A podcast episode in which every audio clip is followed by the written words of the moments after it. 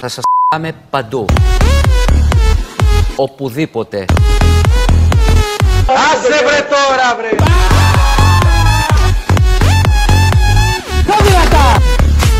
Περαστικά είστε πάρικα. Κορονοϊούς! Το δεξί πόδι του αλωνεύτη όπως βλέπουμε εμείς το αριστερό του πόδι του αλωνεύτη. Ξινοφλαούνες! Ζήτω η Κύπρος. Γεια χαρά. Ρουφιάνοι της αστυνομίας είναι. Ντροπή των οπαδών είναι. Δειλή είναι. Δοσύλλογοι στην κατοχή ήτανε. Ρε παιδιά, κλείστε και λίγο το, εδώ πέρα το καλοριφέρ.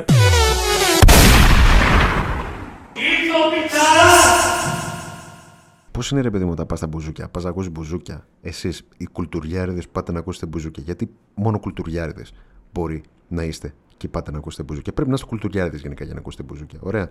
Πάτε λοιπόν στα μπουζούκια να ακούσετε, ξέρω εγώ, σφακιανάκι με αυτές τις απαράδεκτες φαβορίτες, τις μητερέ. Που για να είμαστε και ειλικρινείς, δεν είναι, είναι, είναι το λιγότερο απαράδεκτο που έχει πάνω του οι φαβορίτες. Ωραία. Οπότε, εντάξει, ωραία. Βγάλετε το σφακιανάκι. Πείτε ρε παιδί μου, ότι έχετε πάει για να, να ακούσετε το μαζονάκι. Να δείτε το μαζονάκι. Ωραία. Όσο ζω, μαζό και τέτοια. Μπράβο. Είναι λοιπόν τα μπαλέτα πριν μπει ρε παιδί μου το μεγάλο όνομα. Έχουν βγει, έχουν τραγουδίσει δύο-τρει, δεν τους παρακολουθεί κανένας. Όλοι είναι με τα κινητά τους, με την παρέα τους και όλα αυτά. Ωραία, μπράβο, φανταστικά. Και σ- σταδιακά αρχίζει να μαυρίζεις η σκηνή. Ε. Δεν υπάρχει. κα- Σβήνουν τα φώτα. Προφανώς, ωραία. Και μένει ένα φως κεντρικά της σκηνής, ρε παιδί μου, το οποίο φως δεν δείχνει τίποτα, δείχνει μόνο τη σκηνή, η οποία βέβαια εμπλουτίζεται με κάτι καπνούς που έρχονται και γεμίζουν τη σκηνή καπνί και βγαίνει, ξέρω εγώ, ο Σφακιανάκης και τραγουδάει. Τύπα το τηλέφωνο. Έτσι, μπράβο. Δεν το σηκώνω. Τραγουδάει τέτοια. Ωραία. Μπαίνει λοιπόν ο Μαζονάκη για να τραγουδήσει τέτοια και βγαίνει μέσα από καπνούς, ας πούμε. Ωραία. Βγαίνει στη σκηνή μέσα από καπνούς. Βγάζει το κεφάλι του μέσα από καπνούς. Δεν βλέπεις τι φοράει ακόμα. Την κάλτσα την περίεργη δεν τη βλέπεις που φοράει ο Μαζονάκης. Βλέπεις μόνο τους καπνούς και το κεφάλι του Μαζονάκη με τη φωνή. Μπράβο. Μπράβο. Ε, έτσι, κάπως έτσι ήρθα να γράψω εκπομπή σήμερα. Μέσα από τους καπνούς οι οποίοι έχουν περικυκλώσει όλη την Αθήνα, ας πούμε. Εντάξει, προφανώς. Από χθες δηλαδή η κατάσταση είναι αποπνικτική. Η καπνίλα αυτή είναι κάτι το αδιανόητο. Σαν και εμείς, σαν, σαν, σαν intro σε πρόγραμμα στα μπουζούκια είμαστε. Αυτές είναι οι συνθήκες και για μας που ερχόμαστε να ε, γράψουμε εκπομπή. Δεν ξέρουμε τι είναι αυτό που αναπνέουμε. Είναι αυτό που έλεγε ο Χαρεκλίν. Ρε παιδί μου, εμένα μου αρέσει λέει, το καυσαέριο. Θέλω να βλέπω τι αναπνέω. Μπράβο.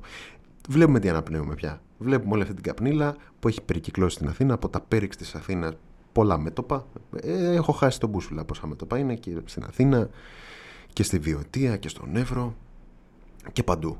Ωραία. Και για τέλη χώρα για μία ακόμα φορά στο ίδιο καλοκαίρι. Έτσι. Στο ίδιο καλοκαίρι. Και ξέρεις, ε, μπορεί να είσαι από τους άτυχους μπορεί να είσαι από τους άτυχους που είσαι στην Αθήνα και δεν συνεχίζεις διακοπές. Είναι κάτι άλλο που κάνουν διακοπές από 1η Ιουλίου. Δηλαδή, ξέρω, τι, κα- τι δουλειά κάνετε εσείς; Τι δουλειά κάνετε εσείς; Και κάνετε διακοπές δύο μήνες τώρα. Τέλος πάντων, είστε λοιπόν από τους άτυχους που έχετε κάτι στην Αθήνα. Την απολαμβάνετε γιατί δεν έχει κόσμο. Ανήκω εγώ σε αυτούς τους τύπους. Που απολαμβάνουν την Αθήνα όταν δεν έχει κόσμο και μετά. Το καλοκαίρι εννοώ και μετά όταν έρχεται ο κόσμος σιγά σιγά ψηλό απογοητεύουμε. Γιατί έχω μάθει να έχω την ησυχία μου στους δρόμους, στα πεζοδρόμια, ε, στα λεωφορεία, στα φανάρια, όταν περιμένεις. Ε, φανταστικό. Ε, ή που, ξέρω εγώ, έχεις μια αίσθηση ότι πας με το αυτοκίνητο ρε παιδί μου και όλα τα φανάρια ανοίγουν με το που σε βλέπουν. Έτσι. Ε, ναι, δεν, είναι, δεν είναι αλήθεια. Απλά είσαι μόνος σου, ας πούμε, και το απολαμβάνεις. Απολαμβάνεις να περιμένεις το φανάρι μόνος σου, ρε παιδί μου. Κατάλαβες. Εγώ λοιπόν ανήκω σε αυτούς τους τύπους που απολαμβάνουν τη μοναξιά της Αθήνας το 15 Αύγουστου. Όταν είμαι εδώ το 15 Αύγουστο. Ωραία. Παρ' όλα αυτά είστε από τους άτυχους που βρίσκεστε στην Αθήνα. Ωραία, τι θέλετε να κάνετε; Να πάρετε το φίλο σας, όποιος είναι εδώ, τη φίλη σας, ωραία, την κοπέλα σας. Ε; Πολύ ωραία, να πάρεις την κοπέλα σου, να την πας κάπου σε καμιά θέα, σε καμιά. να πιείτε έναν ωραίο καφέ. Ε, λέω εγώ, σε τίποτα, σε τίποτα πλατάνια. Πού να τα βρείτε τα πλατάνια εδώ στην Αθήνα, σε τίποτα ποτάμια. Πού να τα βρείτε τα ποτάμια εδώ; Κάπου, κάπου θα βρείτε, κάτι θα βρείτε εσείς. Ωραία, κάτι θα βρείτε εσείς. Αν θέλετε ιδέες, στείλτε μου μήνυμα. Θα σας πω εγώ. Έχω, έχω κάτι στο μυαλό μου. Κάτι σημεία. Και θέλετε να πιείτε ένα καφέ. Πώς δεν τον πιείτε το καφέ με τέτοια καπνίλα. Δεν γίνεται. Να, ε, θέλει καθαρό αέρα. Χρειάζεται καθαρό αέρα αυτή η δραστηριότητα. Δεν μπορείτε να το κάνετε έτσι. Να φέρετε το φρέντο εσπρέσο και να πιείτε από αυτό το καλαμάκι που ξέρετε δεν είναι το σπαστό. Εδώ και χρόνια δεν είναι το σπαστό. Είναι αυτό το, το ευθύ. Το ευθύ που γίνεσαι πουλί για να πιεις ένα καφέ. Είσαι πουλί για να πιεις καφέ, ρε παιδί μου. Πας από πάνω. Λες και είσαι περιστέρι. Λες και είσαι πετεινός. Λες και είσαι. και εγώ δεν ξέρω τι. Μπράβο. Γίνεστε πουλιά λοιπόν και πίνετε τον καφέ, αλλά Πού γίνεστε πουλιά, μέσα στην καπνίλα. Ούτε αυτό μπορείτε να κάνετε λοιπόν. Κατάλαβες; Δεν μπορείτε γενικώς να. Δεν μπορείτε να πνεύσετε βασικά. Δηλαδή ξεκινάμε από εκεί. Δεν, δεν μπορείς να πνεύσει. Εγώ με το ζόρι κοιμήθηκα χθες. Με το ζόρι κοιμήθηκα χθες. Δηλαδή ερχόταν η καπνίλα μέσα στο, μέσα στο σπίτι μου. Δεν είναι, ξέρεις. Και δεν είμαι στην Πάνιδα, είμαι μακριά. Είμαι σε άλλη περιοχή της Αθήνας. Και όμως, και όμως, κυρία μου, υπήρχε όλη η Αθήνα ήταν πνιγμένη, ασφικτιούσε, ας πούμε, και ασφικτή ακόμα από τις ε, πυρκαγιές στην Πάνηθα. Και δεν είναι μόνο ότι δεν μπορείς να πνεύσει, δεν είναι μόνο ότι δεν μπορείς να πεις καφέ. Είναι ότι ρε παιδί μου, βλέπεις τη χώρα σου να καίγεται. Βλέπεις να καίγεται πλούτος δασικός. Βλέπεις να καίγονται ζωές ε, και βλέπεις συγχρόνως και αυτό κάνει τα πράγματα ακόμα χειρότερα. Τώρα δεν σταθούμε πάλι στους μηχανισμούς κρατικούς τέτοια. Εντάξει, δεν ήρθαμε να συζητήσουμε αυτό σήμερα. Εντάξει, OK. Okay. Το έχουμε κάνει λύσα, δηλαδή κι εμείς. Αυτό που σε θλίβει ακόμα περισσότερο, παιδί μου, είναι και αυτή. και το τελευταίο ίχνος, ας πούμε, ανθρωπιάς που έχει, δείχνει να χάνεται, ας πούμε. Καταλαβαίνετε τι εννοώ. Δεν θέλω να το πιάσω από εκεί και να χαλάσουμε και τις καρδιές μας. Ωραία. Κάποια στιγμή θα το πιάσουμε αυτό το ζήτημα. Ωραία. Δεν θα το κάνουμε σήμερα παρόλα αυτά. Καταλαβαίνετε τι λέω. Και σίγουρα όσοι μου κάνετε παρέα όλο αυτό το διάστημα στο podcast έχετε την ίδια άποψη για μένα. Δηλαδή αυτά που γίνονται και ακούγονται τις τελευταίες μέρες είναι πράγματα απίστευτα. Τέλος πάντων, ε, θα κάναμε πιο νωρίς την εκπομπή, αλλά ε, σας σκεφτήκαμε και λίγο. Η αλήθεια είναι, δεν μπορούσαμε να έρθουμε χθες να κάνουμε εκπομπή. Ωραία, δηλαδή άμα ερχόμουν εδώ και, και έχω το τηλέφωνο δίπλα μου, γιατί το χρειάζομαι το τηλέφωνο. Ωραία την ώρα που κάνω εκπομπή. Έχω κάτι διαφάνειες, έχω κάτι θέματα, έχω κάτι τέτοια. Ε, δε, δεν, και στο αθόρυβο να το βάζα, γιατί προφανώς επαγγελματίες είμαστε και πάντα στο αθόρυβο το βάζουμε όταν ηχογραφούμε. Ε, δεν θα μας αφήνουν τα τηλέφωνα. Γιορτινή ημέρα χθες. Ωραία. Είχαμε γενέθλια. Και προφανώς ήταν η μέρα που. Γιατί, ρε παιδί μου, εγώ δεν θα μπορούσα να έχω γενέθλια μόνος μου. Έπρεπε να έχω, ρε παιδί μου, προσωπικότητες. Κάναμε τα γενέθλια με την Τουαλίπα, ας πούμε, μαζί. Έχει την ίδια μέρα γενέθλια την Τουαλίπα. Προφανώς. Δεν θα μπορούσα να έχω με κάποιον άλλο γενέθλια. Καταλάβατε. Προφανώς και θα είχαμε την Τουαλίπα. Εντάξει. Και εκεί που κάναμε λοιπόν εχθές τα γενέθλιά μας, ρε παιδί μου, με την Τουαλίπα, χτυπάγανε τα τηλέφωνα και χρόνια πολλά λέει ο άλλο. Ο άλλος με πήρε. Να, αν έχετε το Θεό σας. Εγώ στην Αθήνα είμαι. Επαναλαμβάνω. Ο άλλος με πήρε λέει τηλέφωνο, είναι στον Άγιο Προκόπιο, λέει στην άξονα, μου πει χρόνια πολλά. Ο άλλος τραγικός.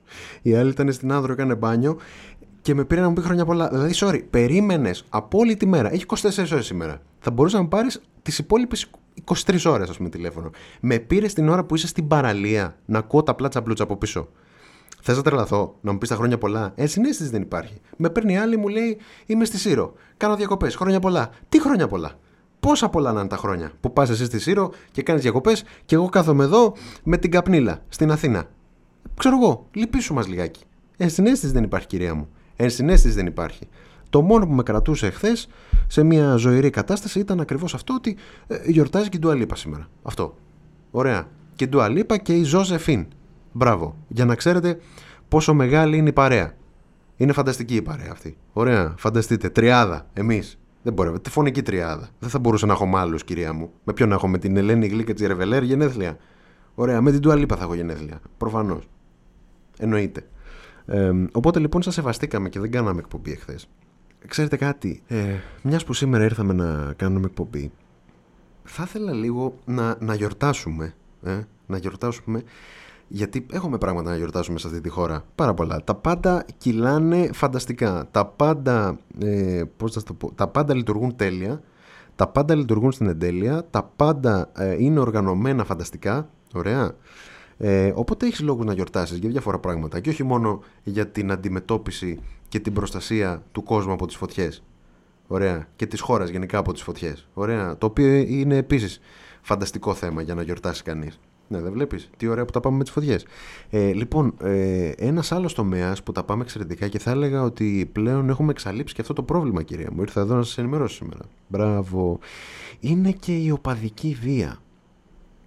Δεν υπάρχει πλέον οπαδική βία, ξέρετε. Συναντήθηκαν οι αρμόδιοι φορείς της χώρας, και όταν λέμε αρμόδιοι φορείς της χώρας, εννοούμε οι πρόεδροι του Ολυμπιακού Τσάκη του Παναθηναϊκού και ε, ένας εκπρόσωπος του ΠΑΟΚ, μπράβο, με τον Πρωθυπουργό και τον πρόεδρο του ΕΦΑ. Μπράβο. Αυτή είναι η παράγωγη της χώρας, οι αρμόδιοι φορείς της χώρας. Αυτή είναι, ρε παιδί μου, μπράβο. Ε, συναντήθηκαν λοιπόν αυτή την προηγούμενη εβδομάδα. Ωραία, που είχαμε εδώ κάτι Super Cup, κάτι τέτοια ε, απίστευτη ζέστη στο γήπεδο ε, ντροπή υποστηρίζαμε City γιατί θα τρώγαμε ξύλο. Δηλαδή, εγώ λέω, παιδιά, ωραία, θα πάω και θα υποστηρίζω όποιον κάθεται δίπλα μου. Δηλαδή, άμα πάω και κάτσω δίπλα στους Σεβιλιάνου, θα είμαι με τους Σεβιλιάνου, θα είμαι με της Σεβίλη. Αν πάω και κάτσω δίπλα στους Άγγλους, θα είμαι με τη Manchester City, όσο και αν συχιάνομαι μετά τον εαυτό μου. Γιατί ομάδες τύπου City γενικά δεν τις πολύ έχουμε σε υπόλοιψη. Έτυχε λοιπόν να κάτσω εκεί που ήταν οι Άγγλοι. Ωραία, οπότε υποστήριξα Manchester City για τη δική μου ασφάλεια και μόνο. Τέλος πάντων, ε, ήρθα να γιορτάσουμε σήμερα γιατί δεν θα έχουμε άλλους νεκρούς από οπαδική βία. Μ; Δεν θα έχουμε άλλους νεκρούς, δεν θα έχουμε άλλα επεισόδια, δεν θα έχουμε τίποτα, κυρία μου. Γιατί ε, μετά από πολλά χρόνια έγινε αυτή η συνάντηση που έπρεπε να γίνει, ωραία, των αρμόδιων φορέων ε, και πάρθηκαν κάποια μέτρα τα οποία δεν έχουν ξανακουστεί ποτέ στη χώρα. Τώρα τα βγάλανε, ρε παιδί μου, και τα σκεφτήκανε φανταστικά. Πέρασαν πάρα πολλές ώρες για να τα σκεφτούν αυτά. Ωραία και να τα προτείνουν και τώρα θα εφαρμοστούν τίποτα. Δεν θα υπάρχει τίποτα. Μπορείτε να παίρνετε τα παιδιά σας και να πηγαίνετε στο γήπεδο. Φανταστικά θα είναι. Δεν θα την πέσει κανένας. Ε, μπορείτε να κυκλοφορείτε στους δρόμους όπως θέλετε. Και πάλι δεν θα την πέσει κανένας. Μπορείτε να παίρνετε το ηλεκτρικό και να πηγαίνετε όπου θέλετε. Να το παίρνετε ρε παιδί μου από την Κυφυσιά και να κατεβαίνετε πειραιά. Έτσι. Να κάνετε βόλτες. Και ξανά από πειραιά Κυφυσιά. Και Κυφυσιά πειραιά. Ξανά. Χωρίς λόγο. Απλά να απολαύσετε την ασφάλεια που πλέον ε, μας εγγυώνται οι αρμόδιοι φορείς της χώρας. Πού πάνε ποιοι είναι οι αρμόδιοι φορείς της χώρας; Έτσι, να μην τα ξαναλέμε. Να γίνω λίγο πιο συγκεκριμένος. Συναντήθηκαν λοιπόν όλοι αυτοί οι τύποι, γιατί προφανώς όλοι αυτοί είναι πολύ, είναι πολύ ευαισθητοποιημένοι, ρε παιδί μου, γενικά με αυτό το ζήτημα. Σου λέει πόσους νεκρούς ακόμα θα έχουμε. Mm. Όλοι αυτοί είναι πάρα πολύ ευαισθητοποιημένοι και φαίνεται κιόλας από τις πράξεις όλα αυτά τα χρόνια. Σου λέει ρε παιδί μου, κάτι πρέπει να γίνει. Να το σταματήσουμε αυτό το πράγμα να συμβαίνει. Πρέπει ρε παιδί μου να βάλουμε ένα φρένο σε όλη αυτή την ιστορία. Εντάξει. Και τι είπανε; Άκου τώρα τι αποφασίσανε. Μετά από πολλές ώρες συνεδριάσεων. Μπράβο. Σπάσαν τα κεφάλια τους να βρούνε μια λύση. Και αποφασίσανε λοιπόν ότι κλείνουν οι σύνδεσμοι, κυρία μου. Κλείνουν, τελειώσαν αυτά τα πράγματα. Τελειώσαν εδώ οι σύνδεσμοι με αυτή τη χώρα θα κλείσουν. Και κάθε χώρα θα έχει από έναν σύνδεσμο κεντρικό. Ωραία. Ο οποίος θα ανήκει στην ίδια την ομάδα. Τέλεια, φανταστικά. Και θα γίνονται πολλοί έλεγχοι στο γήπεδο. Πάρα πολλοί έλεγχοι και ευνηδιαστικοί έλεγχοι. Δεν μπορεί να βάζει ο καθένας ό,τι θέλει στο γήπεδο. Κατάλαβες. Θα, θα υπάρχουν εκτε, εκτενέστατοι και εξονυχιστικοί έλεγχοι, ωραία, στις ε, θύρες των οργανωμένων οπαδών, ε, από την αστυνομία ρε παιδί μου, ωραία, θα πηγαίνει η αστυνομία στις οργανωμένες θύρες των οπαδών και μιλάμε, θα τους καθαρίζει θα τους κανάρει όλους, τίποτα, δε, δε, ούτε ρόπαλο, ούτε μαχαίρι, ούτε φωτοβολίδες, ούτε τίποτα. Δεν θα μπαίνει τίποτα, δεν θα μπαίνει τίποτα. Και όποιος κουβαλάει, δεν λαμβάνεται. Καταλάβες. Έτσι θα καθαρίσουμε από την οπαδική βία. Με πολλή αστυνομία στα γήπεδα και με κανένα σύνδεσμο. Εκτός από ένα κεντρικό για κάθε ομάδα. Φανταστικό, φανταστικό. Τώρα το σκεφτήκανε σας λέω. Δεν πιστεύετε; Καλά κάνετε που δεν πιστεύετε. Και καλά κάνετε αν είστε επιφυλακτικοί με όλα αυτά. Γιατί το να μην υπάρχουν σύνδεσμοι εκτός από έναν κεντρικό για κάθε ομάδα, το να κλείσουν όλοι οι σύνδεσμοι ρε παιδί μου των ομάδων, Υπάρχει ίδιος νόμος από το 2015. Δηλαδή καταλάβετε τι κάνανε. Πήγανε, συναντήθηκαν για τόσες ώρες όλοι αυτοί και αυτό που κάνανε όταν βγήκαν έξω είναι να, να ανακοινώσουν τον ίδιο νόμο με αυτόν που ψηφίστηκε το 2015. Πισταύρου Κοντονή, θυμάστε, φανταστικός αυτός. Γίνανε επεισόδια στη λεωφόρο και τιμώρησε όλες τις ομάδες με γεγκλεισμένο των θυρών. Φανταστικό αυτό. Ναι ρε παιδί μου. Λογικό. Έχει λογική. Από το Σταύρο Κοντονή λοιπόν υπάρχει αυτό το πράγμα. Ε, κι όμως αυτή. Αυτό μας έλειπε, ρε παιδί μου. Ο νόμος του Σταύρο Κοντονή. Καταλαβέ. Αυτός είναι, ρε παιδί μου, που υπάρχει από το 2015 και ο οποίος, αν εφαρμοστεί, θα εξαλείψει το πρόβλημα της οπαδικής βίας. Καταλαβέ. Και μάλιστα ε, βγαίνουν και λένε η γηπαιδική βία πρέπει να ε, σταματήσει, πρέπει να τη σταματήσουμε κλπ. Και, και δεν υπάρχει κανένας χριστιανός να τους πει Σε, σε ποια χώρα ζείτε; Σε ποια χώρα ζείτε, ρε παιδί μου, πείτε. Καλά, σίγουρα δεν ζούμε στην ίδια χώρα. Δηλαδή, εμείς και εσείς σίγουρα δεν ζούμε στην ίδια χώρα. Σίγουρα υπάρχει ε, διαφορά στο πώς αντιλαμβανόμαστε την πραγματικότητα. Εμείς και εσείς. Ωραία. Προφανώς και υπάρχει διαφορά. Η παιδική βία δεν υπάρχει. Υπάρχει βία στα γήπεδα. Δεν υπάρχει βία στα γήπεδα. Καμία βία δεν υπάρχει στα γήπεδα. Δεν μπορώ να καταλάβω τι κάθεστε, με τι κάθεστε και ασχολείστε τόσο καιρό. Δηλαδή, σκοτώθηκε ένας φίλος της ΑΕΚ πριν από καμιά εικοσαριά μέρες και εσείς πήγατε να συζητήσετε για τη βία στα γήπεδα. Λες και αυτό είναι το πρόβλημά μας. Δηλαδή, ο λόγος που σκοτώθηκε ο Άλκης ο Καμπανός πριν από 1,5 χρόνο είναι η βία στα γήπεδα. Και εγώ λοιπόν σας πληροφορώ ότι ο μόνος νεκρός στο γήπεδο από το 80 και μετά, από επεισόδια, έτσι, δεν μιλάω για θύρα 7 δηλαδή, ωραία, ο μόνος νεκρός στο γήπεδο είναι ο Χαράλαμπος Μπλιώνας το 86. 26 Οκτώβρη του 86. Σκοτώθηκε ο Χαράλαμπος Μπλιώνας από μία φωτοβολίδα. Ήταν φίλος της Λάρισας. Νομίζω φίλος της Λάρισας ήταν. Σκοτώθηκε στο Αλκαζάρ. Τότε ήταν 29 ετών. Μόνο αυτός σκοτώθηκε στο γήπεδο. Ένας άνθρωπος έχει πεθάνει στο γήπεδο από το 80 και μετά. Δεν έχει σκοτωθεί κανένας άλλος. Δεν γίνονται επεισόδια στα γήπεδα. Το πρόβλημα μας δεν είναι η βία στα γήπεδα. Ο Άλκης ο Καμπανός δεν σκοτώθηκε στο γήπεδο. Ο Μιχάλης ο Κατσουρής δεν σκοτώθηκε στο γήπεδο. Ο Μιχάλης ο Φιλόπουλος δεν σκοτώθηκε στο γήπεδο. Ο Νάσος ο Κωνσταντίνου, ο οπαδός του ΠΑΟΚ, δεν σκοτώθηκε στο γήπεδο. Κανένας από όλους αυτούς που ε, συγκλώνησαν, ο θάνατός του συγκλώνησε την ελληνική κοινωνία έτσι όπως ήρθε μετά από τόση βαρβαρότητα, μετά από τόση βαναυσότητα, μετά από τόσο κτηνόδη τρόπο. Κανένας από αυτούς δεν σκοτώθηκε στο γήπεδο. Γιατί δεν υπάρχει βία στα γήπεδα, ουσιαστικά. Μπουκάρουν στα γήπεδα, μπουκάρουν. Αλλά μπορούν να μπουκάρουν και χωρίς, ξέρω εγώ, μαχαίρια στα γήπεδα. Δηλαδή απλά, μπουκα, απλά μπουκάρουν. Φοράνε ρε παιδί μου τα full face τους και μπαίνουν μέσα, ξέρω εγώ, γιατί έχασε η ομάδα τους. Εντάξει, γίνονται αυτά. Αλλά νεκρός νεκρός στο γήπεδο δεν υπάρχει. Δεν υπάρχει βία στα γήπεδα. Το επαναλαμβάνω άλλη μία φορά. Το πρόβλημά μας δεν είναι η βία στα γήπεδα.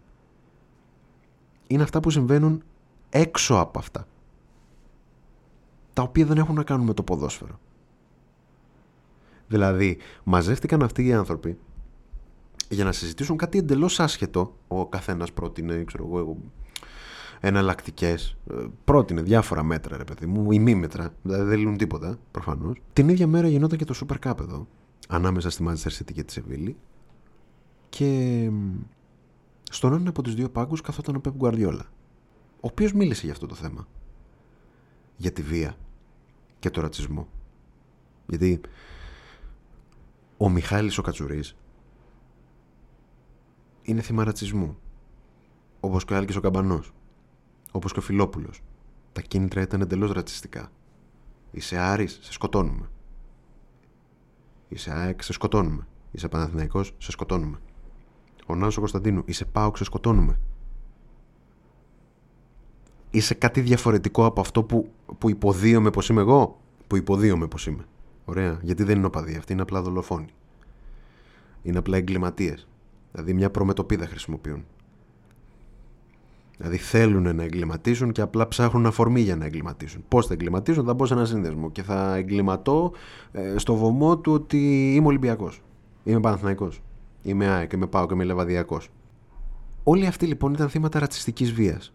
Και όταν ρωτήθηκε ο Πεπ Γκουαρδιόλα για τη βία στη χώρα μας, είπε πως εντάξει καταρχάς δεν συμβαίνει μόνο στην Ελλάδα, αυτό συμβαίνει σε όλο τον κόσμο. Και συνέχισε για να πει ότι φταίει η κοινωνία. Δεν είναι λέει ένα πρόβλημα του ποδοσφαίρου. Ο ρατσισμός λέει δεν είναι πρόβλημα του ποδοσφαίρου, είναι κοινωνικό. Ο ρατσισμός είναι παντού, η βία είναι παντού. Γιατί; Και έρχεται η εξήγηση του Πεπ Γκουαρδιόλα που κάθονταν οι άλλοι όλη τη μέρα και, και κάθονταν και μιλάγανε και συζητούσαν για το πώς μπορούμε να λύσουμε αυτό το πρόβλημα και ήρθε ο Γκουαρδιόλα με μια δήλωσή του και εξήγησε τα πάντα. Γιατί λέει η διαφορά του πλούσιου με το φτωχό είναι πάρα πολύ μεγάλη. Δεν υπάρχει μεσαία τάξη για να ισορροπήσει την κατάσταση. Στον κόσμο οι ανισότητες δημιουργούν προβλήματα. Όσα συνέβησαν λέει στην Ελλάδα συμβαίνουν και σε άλλες χώρες. Κατά κλειδά οι κοινωνικές ανισότητες δημιουργούν ρατσισμό. Ο ρατσισμός δημιουργεί βία. Η βία δεν είναι οπαδική. Είναι ρατσιστική, πρώτον, και δεν συμβαίνει μέσα στα γήπεδα. Γιατί αυτοί που χτυπάνε δεν έχουν σχέση με τα γήπεδα. Και τα λέει αυτά ο Γκουαρδιόλα και εσύ νομίζεις ότι θα έρθει ο Διαμαντόπουλος από την ταινία τη γνωστή με τον Τζάκονα; Και θα το πει «Μα παιδί μου, αυτά τα λένε οι κομμουνιστές». Τα είπε και ο Πεπ Γκουαρδιόλα. Το θέμα είναι όμως ότι κανείς δεν κάλεσε τον Πεγκουαρδιόλα σε αυτή τη συνάντηση για να τους τα εξήγησε λίγο. Γιατί αυτοί νομίζουν, ρε παιδί μου, ότι άμα βάλεις αστυνομικούς να ελέγχουν τους οργανωμένους στο Καραϊσκάκης, στο ΟΑΚΑ, στο, στη, στη Νέα Φιλαδέλφια, στο Ντούμπα, στο Λάμπρο Κατσόνη, στη Λιβαδιά, ε, να υμνήσουμε λίγο για τα μέρη μας. Ε, άμα ελέγξεις τα γήπεδα, δεν υπάρχουν νεκροί. Γιατί υπήρχαν μέχρι τώρα νεκροί στα γήπεδα; Αυτό είναι το πρόβλημά μας. Έτσι θα λύσετε το πρόβλημα. Το ότι γνωρίζετε όλους αυτούς που χτυπάνε, που έχουν χτυπήσει, που έχουν δολοφονήσει, τους ξέρετε, τους βλέπετε από βίντεο και δεν κάνετε τίποτα για να τους πιάσετε. Γιατί τελούν υπό κάποιο μυστηριώδες καθεστώς προστασίας όλοι αυτοί οι άνθρωποι. Αυτό λοιπόν δεν σας απασχολεί. Δεν θεωρείτε πως αν αλλάξετε αυτό θα λύσετε και το πρόβλημα. Το πρόβλημα δεν θα το λύσετε με το να πιάσετε τους εγκληματίες που ήδη γνωρίζετε. Πώς θα λυθεί το πρόβλημα; Με το να μην αφήνετε φωτοβολίδες να μπαίνουν στα γήπεδα; Εντάξει, δεν είχαμε πρόβλημα ποτέ στα γήπεδα. Δεν σκοτώθηκε κανένας στα γήπεδα. Sorry. Όλοι αυτοί που χάσαμε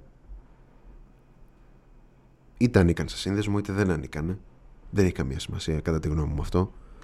Όλοι όσοι σκοτώθηκαν από κάποιον άλλον επειδή στο δολοφόνο τους δεν άρεσε η ομάδα που υποστήριζαν σκοτώθηκαν γιατί πολύ απλά και το καθεστώς ατιμορρησίας υπάρχει για αυτούς που κάνουν αυτά τα κακά και γιατί κανένας ποτέ δεν έκατσε ουσιαστικά να ασχοληθεί με αυτό το πρόβλημα. Κανένας ποτέ δεν έκατσε να ασχοληθεί με το τι φταίει. Ο Πέμπ Guardiola είπε ότι φταίνουν οι ανισότητες.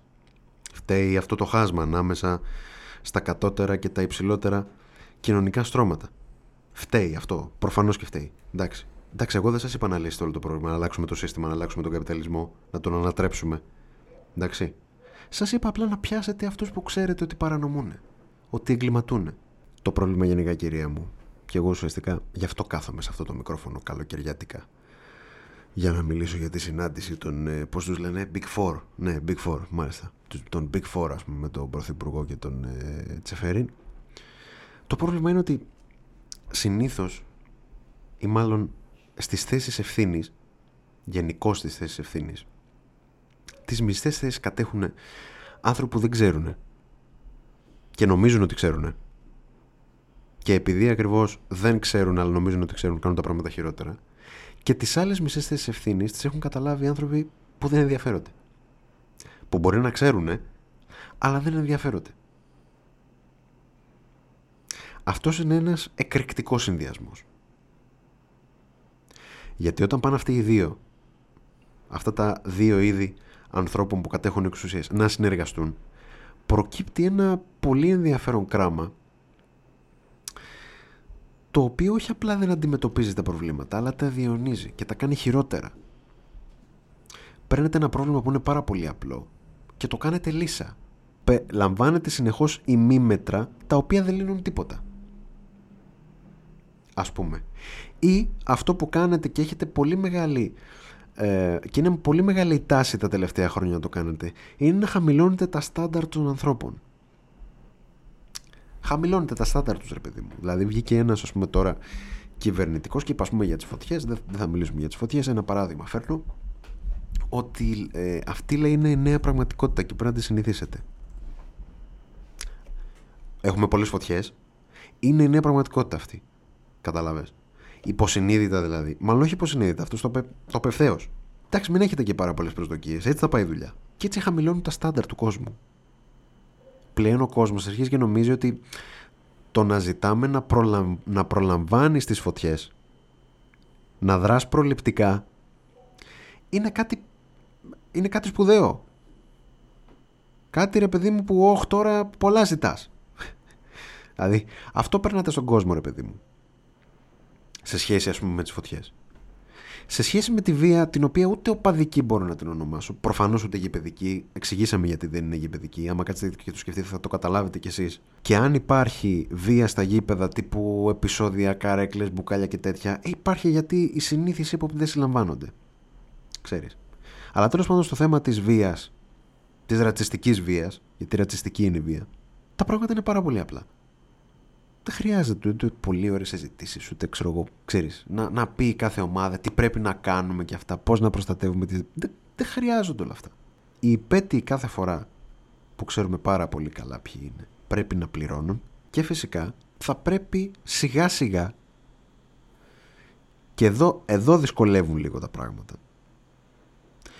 να αλλάξει το μοντέλο που δουλεύει αυτή η κοινωνία και αυτή η οικονομία. Τα εξήγησε ο Pep Guardiola, να μην τα εξηγήσω εγώ. Αλλά εντάξει, αυτά είναι μεγάλα πράγματα, δεν είναι για σας. Ωραία. Δηλαδή, ξέρουμε ότι δεν, δεν μπορείτε να τα κάνετε αυτά. Δεν θέλετε να τα κάνετε κιόλας. Δηλαδή, αυτό το σύστημα, ρε παιδί μου, το οποίο δουλεύει τώρα για πάρτι σας, προφανώς και δεν θέλετε να τα αλλάξετε. Από αυτό ζείτε. Δηλαδή, προφανώς δεν θα κόψετε το χέρι που σας ταΐζει. Εννοείται. Οπότε, εντάξει, δεν συζητάμε τώρα για μεγάλες αλλαγές, για ριζοσπαστικές αλλαγές στον τρόπο που, δουλεύουν τα μοντέλ, το οικονομικό, που δουλεύει το οικονομικό μοντέλο σήμερα, ας πούμε.